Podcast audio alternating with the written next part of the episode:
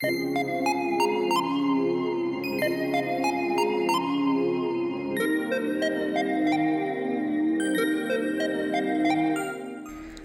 to the Cohort Sistas podcast, where we bring to life the stories, struggles, and successes of Black women navigating doctoral degree programs and their lives beyond the degree. I'm your host and the founder of Cohort Sistas, Dr. Ijeoma Kola. Cohort Sistas is an online global network empowering Black women pursuing doctoral degrees by providing resources, mentorship, and community. For more information, please visit our website at cohortsistas.com.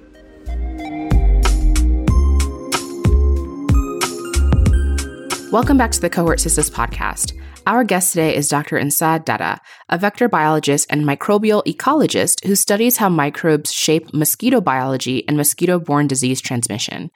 Currently an assistant professor at Arizona State University and the founder of the Mosquito Microbiome Consortium, Dr. Dada received her PhD in microbiology from the Norwegian University of Life Sciences, her master's degree in biology from the Liverpool School of Tropical Medicine, and a bachelor's degree in zoology from the University of Calabar in Nigeria.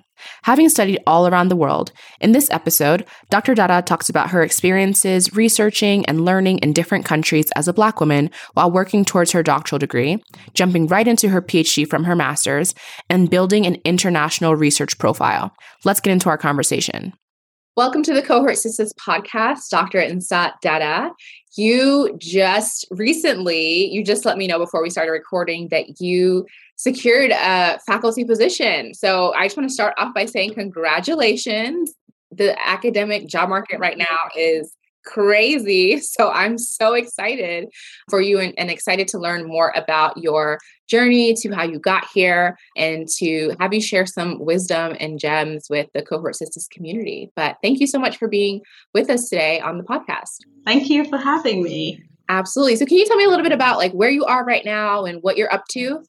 Yeah, sure. I am temporarily in Nigeria. I moved here a couple of months ago to spend time with my family while transitioning to this new job and new place. And prior to moving here, I lived in Norway. Yeah, what I do now, I would say that I wear several hats. I am first and foremost a researcher. I conduct research at the intersection of the biology and control of disease vectors from the perspective of the uh, associated microbes. I lead a research consortium called the Mosquito Microbiome Consortium, which is an international collaborative initiative that is aimed at advancing research on mosquitoes and their uh, associated microbes.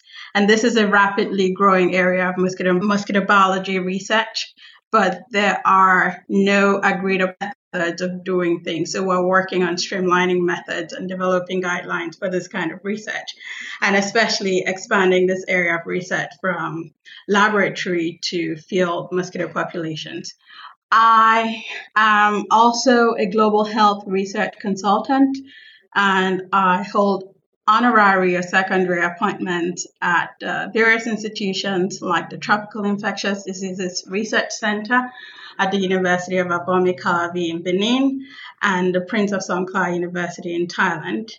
And like you mentioned at the beginning of the podcast, later this year, I'll be joining Arizona State University as an assistant professor, where I will establish my research program and continue with all of the activities that I've just mentioned.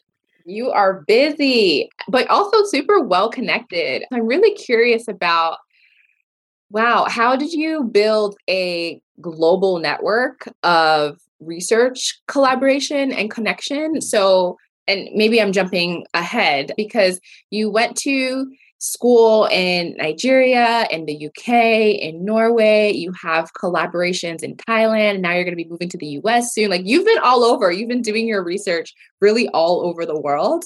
Can you just kind of walk us through how you developed relationships, research relationships with people from around the world? I would say that that is one huge perk about the kind of work that I do. I have been studying mosquitoes and their biology as well as the associated microbes for about 16 years now. And one of the really cool thing about this work is that it takes me around the world to the mosquitoes everywhere.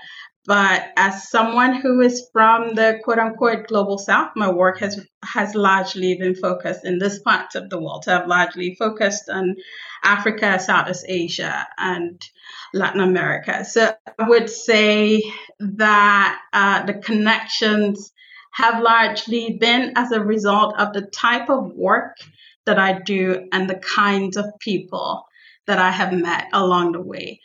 But that is not to say that I have not been proactive about seeking these connections and that I haven't had help along the way. So, what has helped me, on top of being naturally exposed to this global community by virtue of the work that I do, is that I am a very curious person and I'm not afraid to ask questions so I ask a lot of questions. I try to meet people and try to, to get opportunities to talk to them and learn about their paths and see how I could, you know, follow some of the advices that I get from them. The other thing that I mentioned was getting help or having help. I have had great mentors who have opened doors for me who you know they're like hey Nsa you're interested in so and so and so i know so and so person would you be interested in getting in touch with them and asking them questions or you know building a new uh, network collaboration so that has also helped as well Nice. Okay, so let's back up. I know I just kind of jumped right in, but why mosquitoes? Why did you become interested in mosquitoes and why did you end up studying mosquitoes and building a research career around mosquitoes and vector borne diseases?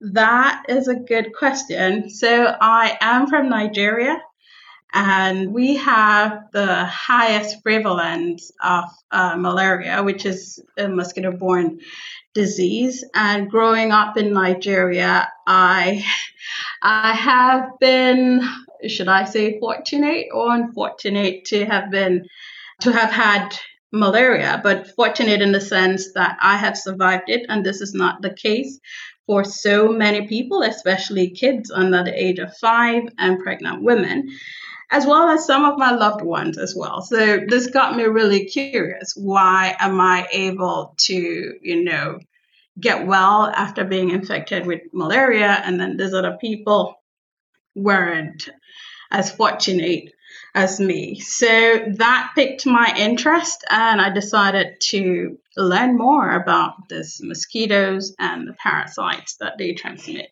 So I have a background in zoology, and one area of zoology is uh, entomology and parasitology. So it was just a logical or natural progression from what I did during my my bachelor's degree.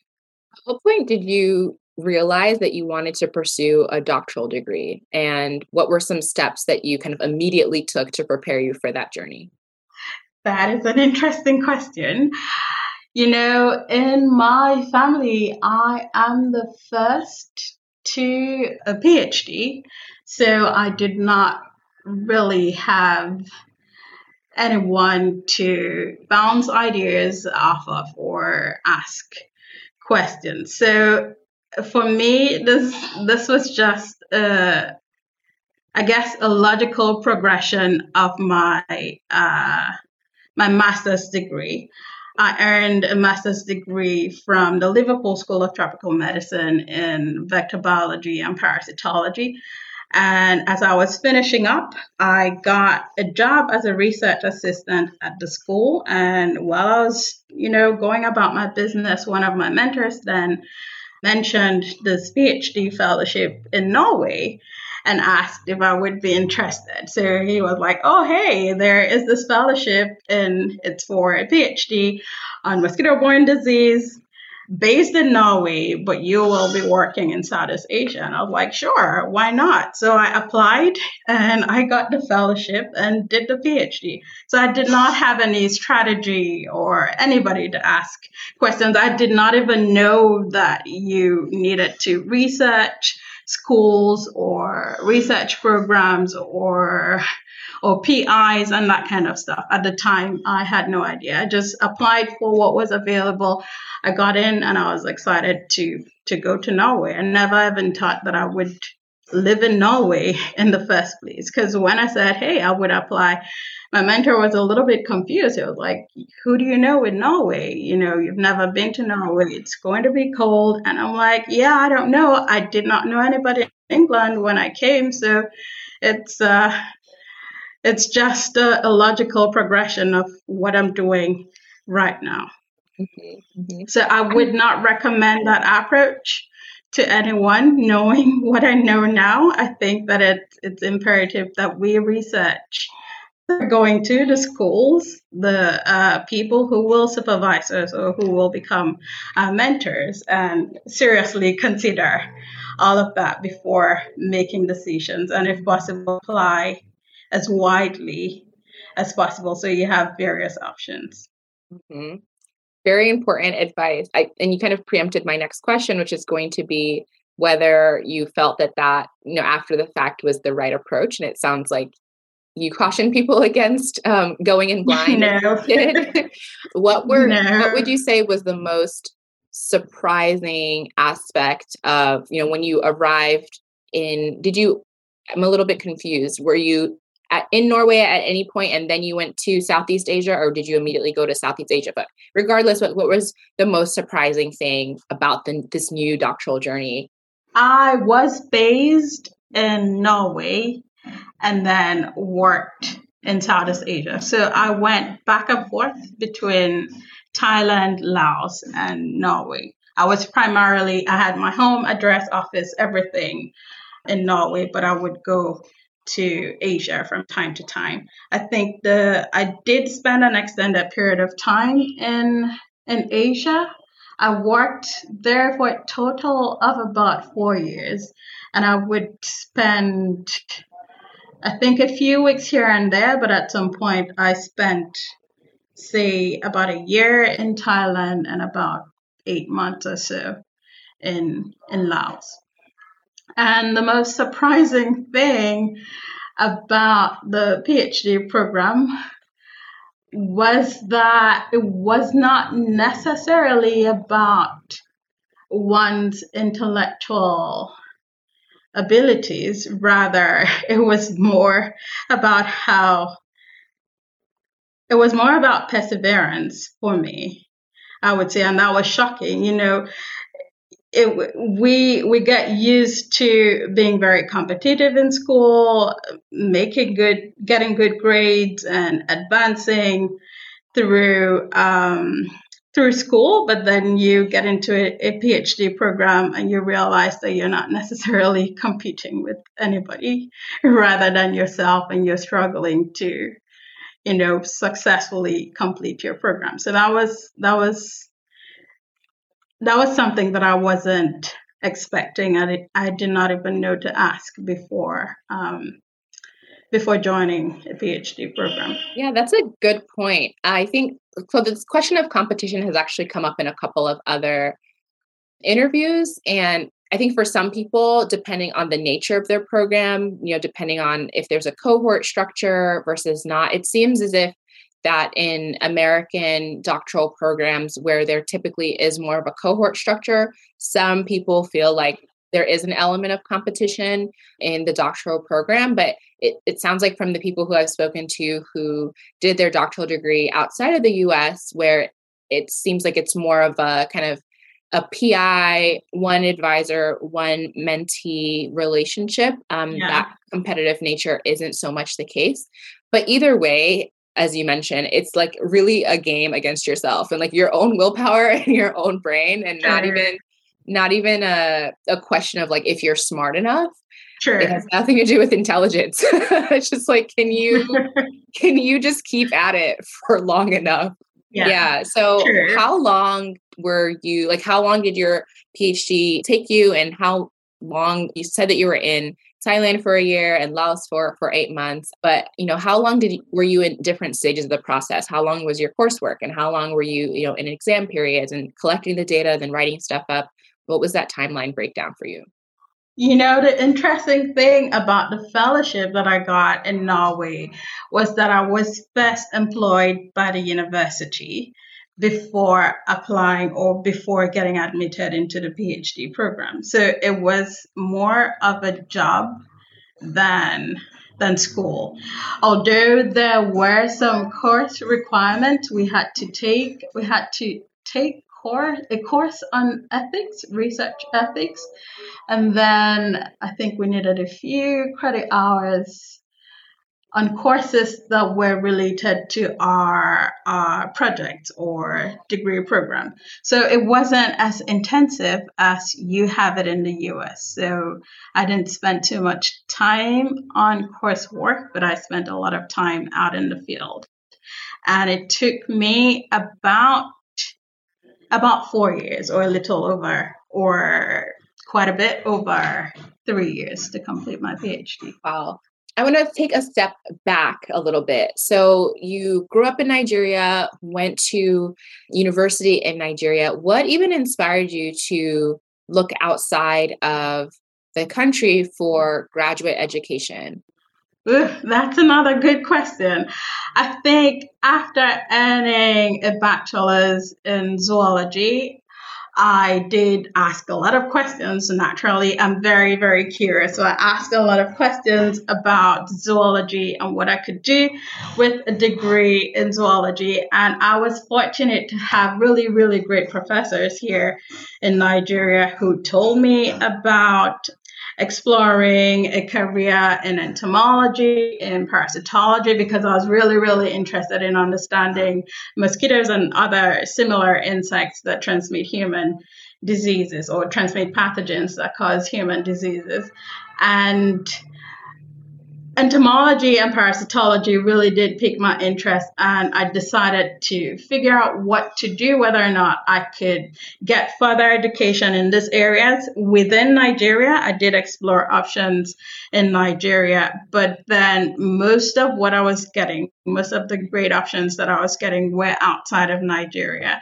And i think I did at the time. I think that was when we were just getting access to the internet. So it was quite an exciting time for me, you know, being able to Google stuff and play with the internet and, and all of that stuff at the time. So I did find good schools in the UK. I did find a couple of schools in the US, but I noticed that the programs took longer in the US. First of all, the US was too far away from home. But then in the UK, they did have the right combination of what I wanted. I was really interested in doing both entomology and parasitology. So I applied to um, some of the schools that offered them as separate um, master's programs and one school that offered it as uh, a combined master's program, which was the one that I went to. I got into all of the schools that I I applied to and decided to choose the one that offered both parasitology and entomology as one master's program. Nice. Yes, I love that. I applied to everything. I got into everything. Girl, you better. I am curious about your experience and interactions with, you know, especially coming from Nigeria and then going to the UK and then going to Norway and then even going to different Asian countries. How do you feel like what was your experience as a black woman as an African woman in in the UK, in Norway, in Thailand and or was there one specific country where your experience like really stood out either positively or negatively?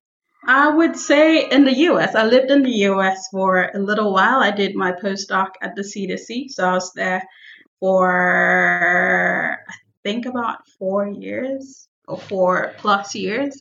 So my experience as a black woman really did stick out as in in the US. In the UK, I was a little bit naive. I had just left Nigeria for the first time on my own as what 21 22 so trying to figure out life figure out this new country figure out this new education system and whatnot so i did not necessarily pay attention to to my blackness, if you will.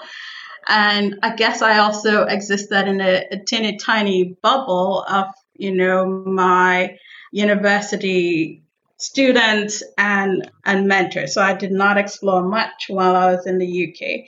But fast forward to Norway, I also spent quite a bit of time there. I was there for about five, six years, and then I, I came back again. I really loved it there in Norway so much so that I, I took a job and, and returned uh, a couple of years ago. I enjoyed it because the people were there were very, I would say, reserved and honest, you would know what they thought about you. And I really appreciate that. So it's different from the UK and the US, where you can't necessarily tell what people are thinking when they're talking to you. They could be smiling, but not like you. you wouldn't know. But in Norway, people generally would, you know, show you show you what they thought about you. So I enjoyed it there. But in Asia, it was it was funny because I worked in some rural communities while I was there, and I realized that they had a word for a foreigner, which was typically a white foreigner. And when they saw me, they were a little bit confused. They're like, okay, this is a foreigner, but she's not white but she's doing the kind of work that the white foreigners do. So they were kind of confused like, what do we call her? Do we call her the same thing that we would call a white foreigner who does the kind of job that she does, which I found really, really interesting. And I've never had that kind of experience elsewhere. So I, I, I found that really, really, really funny. It wasn't offensive to me especially when I would meet kids and they would be so confused as to what I was. They would touch my skin to see if it would rub off on them, and they would try to touch my hair as well to figure out what was going on with this foreigner, why she didn't look like all of the other white people that they saw. So, yeah, those have been my experiences so far. But in the US, I really, really, really, really did feel feel I would say like a black person. Living in Nigeria, you never really stop to think about your blackness, but living in the US that was that was really eye-opening for me. It was different from any of the other places that I have lived in. Oh, I'm so fascinated by and I've had conversations with friends who travel a whole lot about this, but I haven't personally experienced a situation where I'm traveling in a place and someone is like trying to touch my hair or touch my skin. And so I'm always fascinated when people feel comfortable by that. I, I think, you know, I don't know if adults were doing this as well, if it was just children. I, I feel like my gut is telling It was just the kids. Yeah. There's something was, about childhood. It was like, the kids it was the kids, and it was in a very, very remote village. So I I wouldn't hold that against them. Yeah, yeah, that's what I was trying to get at. It's like you know, there's this childlike curiosity and wonder um, that you you know you can't fault yeah. a kid for for being inquisitive. Like that's what we want sure. our children to be, yeah. um, and the next generation to be. And so, yeah, I'm just always kind of curious about how people receive those kinds of things.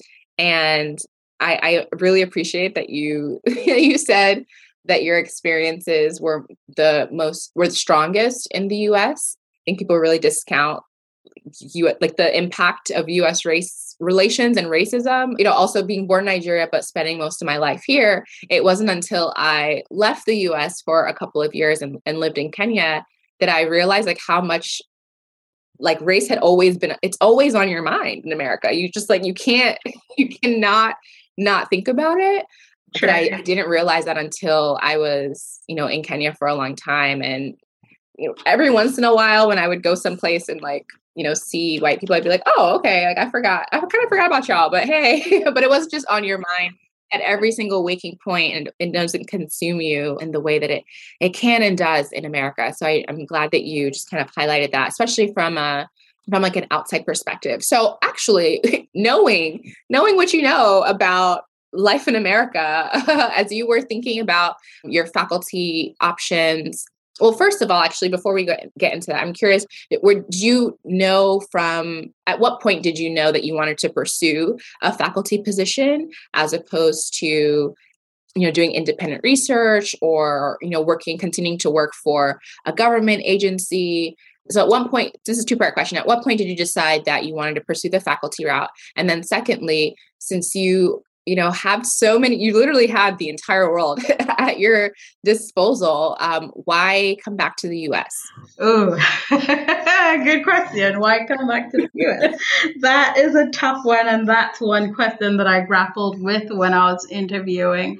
I think i will start with that question why come back to the us because a lot of the opportunities for the kind of work or research that I do are in the US. And, you know, in the US, people are very, very, very, very, what's the word I'm looking for? I think they will tell you when they're interested in what you're doing. People are very, uh, should I say forward? Is that is that rude? They're very outspoken about their interests. If they if they're interested in what they're doing, you know, it's very typical for someone to, you know, tell you, hey, I like what you're doing, I'd like to collaborate, I'd like I'd like for you to work with me versus in Europe, where people are more reserved and they wouldn't necessarily outrightly tell you, "Oh, hey, I'm interested in this and that," and the the fact that I I did my PhD in um, Norway and later came back to live in Norway, I grappled with whether or not to change directions because in Norway, not a lot of work is being done on tropical diseases. You have some some research groups and institutions that do that, but not to the extent that I am doing. And this is something that I'm really passionate about and wanted to continue. So I explored um, opportunities outside of Norway. I did get an offer in Norway, but that would have meant me switching my focus to focus on Arctic communities and uh, asking research questions that are, are relevant to the Norwegian system. So I mean that's that's not a bad thing, but it wasn't it wasn't something that I was really, really interested in doing. So that's why I said yes to the US. I did get quite a few interviews in in the US and I, I got two offers in the US as well. So I thought, hey, why not? Let's go back and see what the US has to offer. And to your question about at what point I decided to to continue in academia, I would say it was when I got the opportunity to teach and mentor. And this was even before or maybe during my longest postdoc. I have done quite a few post postdoc.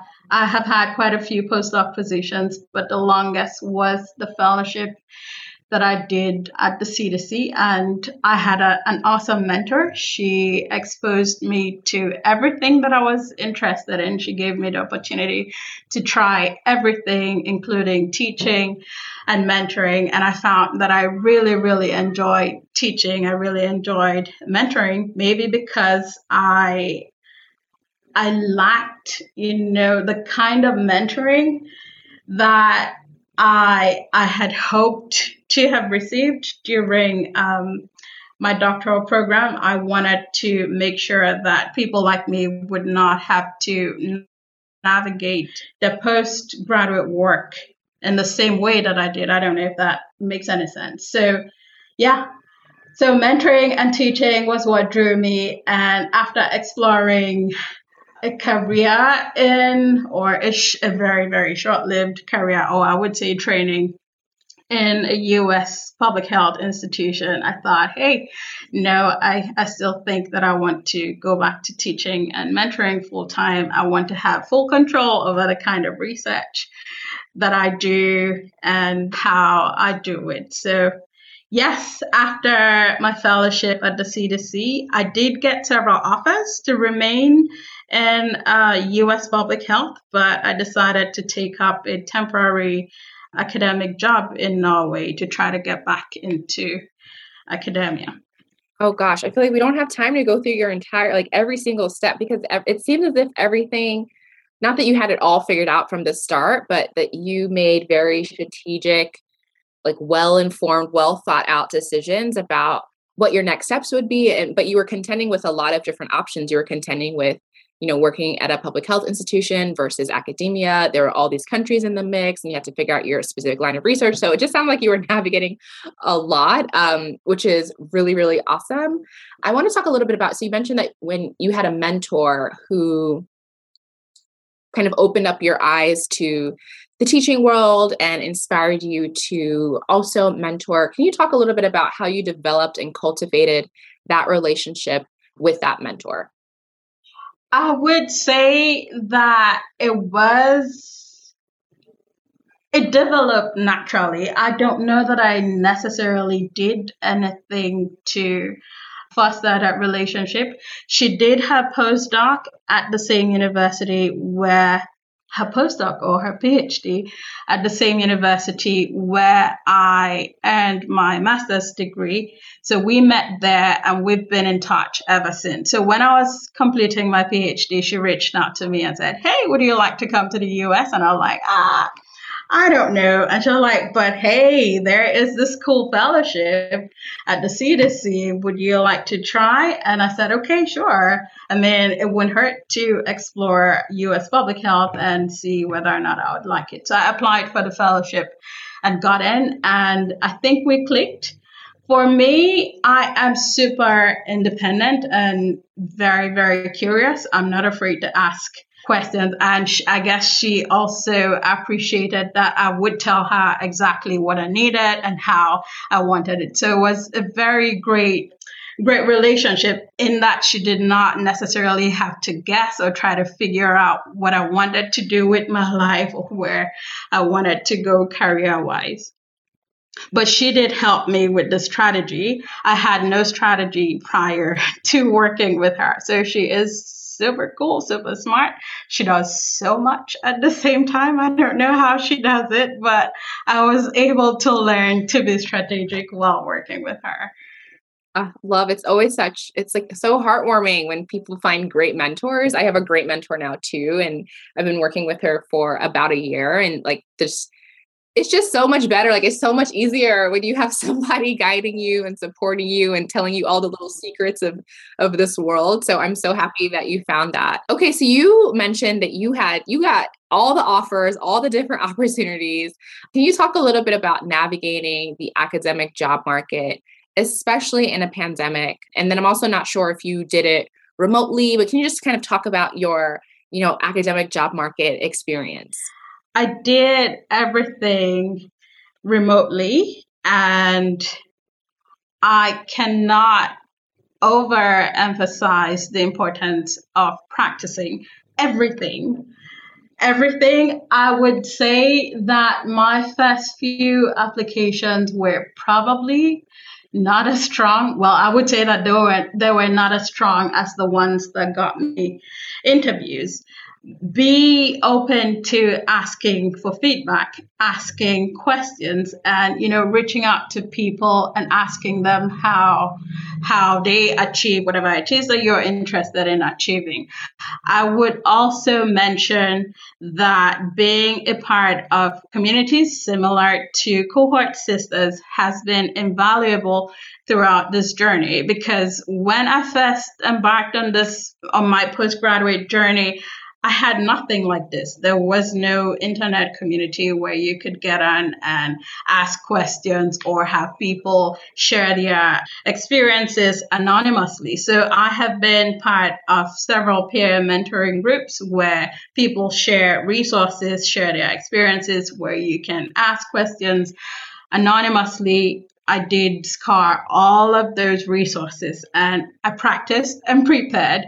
Prior to my interviews, when I started getting interviews, I started lining up friends and family to interview me. So I had several interviews before my actual interview so that when I was actually interviewing, it it was a very fun process. I wasn't as as nervous as I would have been if I had not you know, practice with people beforehand. And this is something that I learned from previous interviews prior to this this round of uh, faculty applications. I did try for for jobs and I think that was in 2018 2019 and I did very very poorly during my inter- interviews because I never thought to practice with anybody. I just thought, hey, it's an interview. They're just going to ask me about myself, and and I will tell them because who better than me to tell other people about myself? But that is that is not true. You need to practice what you're going to say, how you're going to respond, and all of that stuff. So I would say practice, practice, practice. Join peer mentoring communities.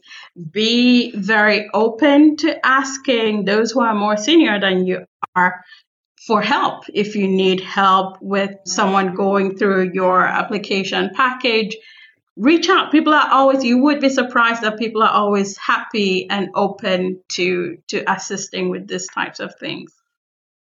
Absolutely. So you mentioned that you did a couple of different postdocs. I'm going to ask another two part question. I feel like I, I stay asking two part questions. So hopefully they're not confusing. But one, I would love to know, you know, the time between your PhD, like when you got your degree till now, and like, you know, the number the time that passed between um, all the you know postdocs and and temporary teaching positions that you did in between and why i'm asking that is because i'm curious now that you mentioned that you went on the market you know you said 2018 2019 like three years ago three four years ago and now you went on the market again i think that there's this I don't know if it's a misconception or I was even told, and I see it in job postings. You know, there would be a lot of job postings for assistant professors that'll say, you know, PhD within, like you had to have your PhD like less than five years ago or like less than three years ago. So I would love for you to speak on one, how you thought about the time in between like when you got your phd to when you were ready to go on the job market. So that that's like kind of one thing.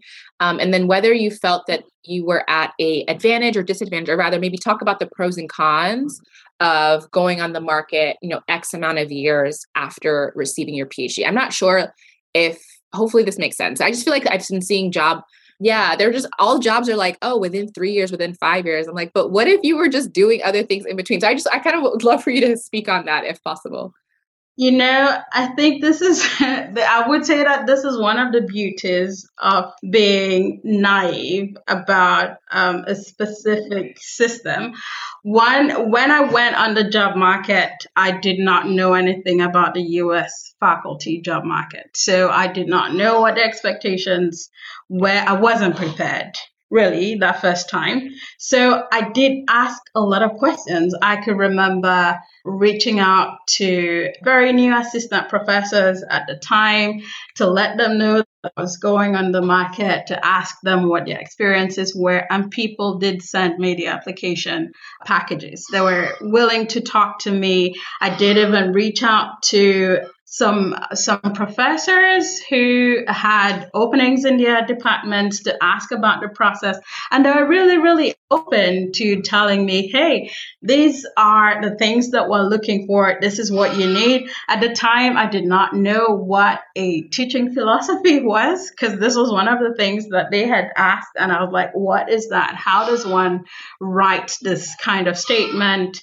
and stuff. So I had to start learning all of these things from scratch. So I would say that I began learning during my first year on the market what the expectations were and how to put put together all of this required documents. So I am the kind of person who I guess I have my parents to thank for this. They would usually make me attempt exams uh, or attempt things before I am actually ready for them. So for me, my first goal on the job market was not necessarily to get a job. It was just to see, hey, what is this thing about? And do I have what it takes to, you know, land this kind of job. So when I got on the market this time, I was ready. I was really, really ready. I wasn't playing. I was going in to get a job and I did land several offers. Yes, you weren't playing. I love that. I love that. I think that's also good and relevant advice even for people who are, you know, towards the beginning of their doctoral journey who are maybe applying for programs and not necessarily applying for jobs. And, you know, one strategy is to do all your research ahead of time and, you know, prepare yourself fully before you apply. Um, but I think that there is some value in maybe applying before you're ready and taking it as a learning experience. Yeah. Obviously, there's like a cost element yeah. to that because applications aren't free, which is like a whole nother issue. But I think that can be yeah, that might be a potential way for someone who maybe feels as if they don't, you know, have enough resources. They don't know enough people who have been on this journey before them. You know, one of the best ways to learn how to do something is to just do it. So um, I, I think that was really True. advice. I would also say that I was only able to do that because I had a very, very supportive mentor. She knew what I was doing. So, like, sure, by all means, go ahead and try for these things and see where it lands you. I did not land academic jobs during that cycle, but I did land several uh, public health jobs during that cycle. So it wasn't a totally wasted um, opportunity. I did learn from it and I was able to better prepare for the cycle where I actually got offers from. So it's important to have a supportive team behind you. I don't know that I would have been able to pull that off if, if my if my mentor wasn't supportive. Mm-hmm. Absolutely. And if you're looking for a mentor, Cohort Sistas has got you covered. That's one of the things that we do is facilitate mentorship. It's so it's so crucial. It's so important. And everyone ha- like everyone has mentors. It's not just, you know, I think that that's a a misconception. It's like only we need mentors. Like everyone needs mentors. It's just that it's harder for us sure. to find people to mentor us because there aren't that many people who look like us. And you know, these spaces weren't designed with us in mind. So we just have to work a little bit harder, unfortunately, to find mentorship. But everyone needs mentorship. No one knows what they're doing ever. yeah. True. Um, so as we kind of wind down and wrap up, what are you looking forward to? in this new faculty position that you're going to start in a couple of months? Ooh, that is a good question. Well, first of all, I am looking forward to meeting these new colleagues in person. I have not met any of these people in person, so all of this has been based on uh, trust so far. So I'm really, really looking forward to meeting people in person, looking forward to continuing in my research program and creating new collaborations, but mostly looking forward to meeting the next generation of scientists and working with them to explore the, their different interests and their different career paths. So I am the kind of person, and I would say this is thanks to my postdoc mentor who she never restricted me. She was like, whatever it is that you want to do, please explore and if it is something if there's anything that i'm unable to help you with i will try to find people with the right expertise to connect you to. So i am looking forward to to continuing that legacy. I'm looking forward to bringing that into my group and mentoring people in a similar way. So i'm looking forward especially to working with people who look like me and who typically do not have access to adequate mentoring. So I'm looking forward to working with them and um, helping them explore different different uh, career paths career interest and helping them make those decisions. I think that's the most rewarding part of what I do. It's fun to do research, it's fun to discover new things, but I think for me it is most rewarding when you you find someone who's been working with you who realizes, "Hey, this is what I want to do," and they go on to excel in that thing. Oh, love that. I'm so excited to continue following along your journey. I have a random bonus question and then a final piece of advice to solicit from you. But, bonus question Is there a mosquito repellent that you recommend? What's your favorite mosquito repellent? Ooh, okay. I would say anything with DEET in it is a good is a good choice. Okay. All right. I just I had to know. I, I'm the person who I'm the first to get bit all the time. So I wanted to know from the expert what I should be focusing on. So last question: What is you know you've given a, a couple of different um, pointers for people, but what is one specific like final best piece of advice that you have for Black women who are considering pursuing a doctoral degree and maybe are considering a variety of different locations. What is some advice that you would give them? I would, I like this saying. I don't remember where I heard this phrase that everything is figure outable. So you are enough and you can figure out whatever it is you need to figure out to get to where you need to get to. Be open to asking questions. There are no stupid questions really. Do, don't think about whether or not you sound foolish when you're asking questions because it's the only way to learn. So be open to to asking questions, seek mentoring. Cohort Sistas is an exciting and awesome initiative where you can join and find peer mentors and also mentors who are more senior in their in their journey.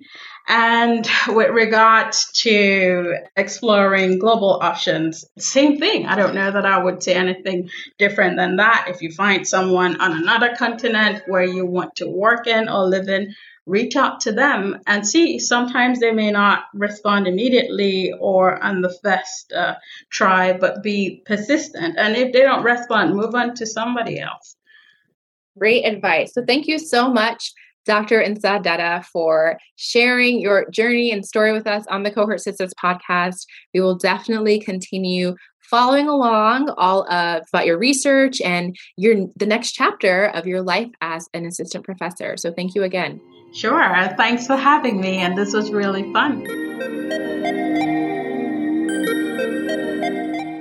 Thank you again for listening to this week's episode of the Cohort Sistas podcast. If you are a Black woman interested in joining the Cohort Sistas membership community, or you're looking for more information on how to support or partner with Cohort Sistas, please visit our website at www.cohortsistas.com. You can also find us on all social media platforms at Cohort Sistas. Don't forget to subscribe to the Cohort Sistas podcast and leave us a quick review wherever you're listening. Thank you so much for joining us this week, and we'll catch you in next week's episode.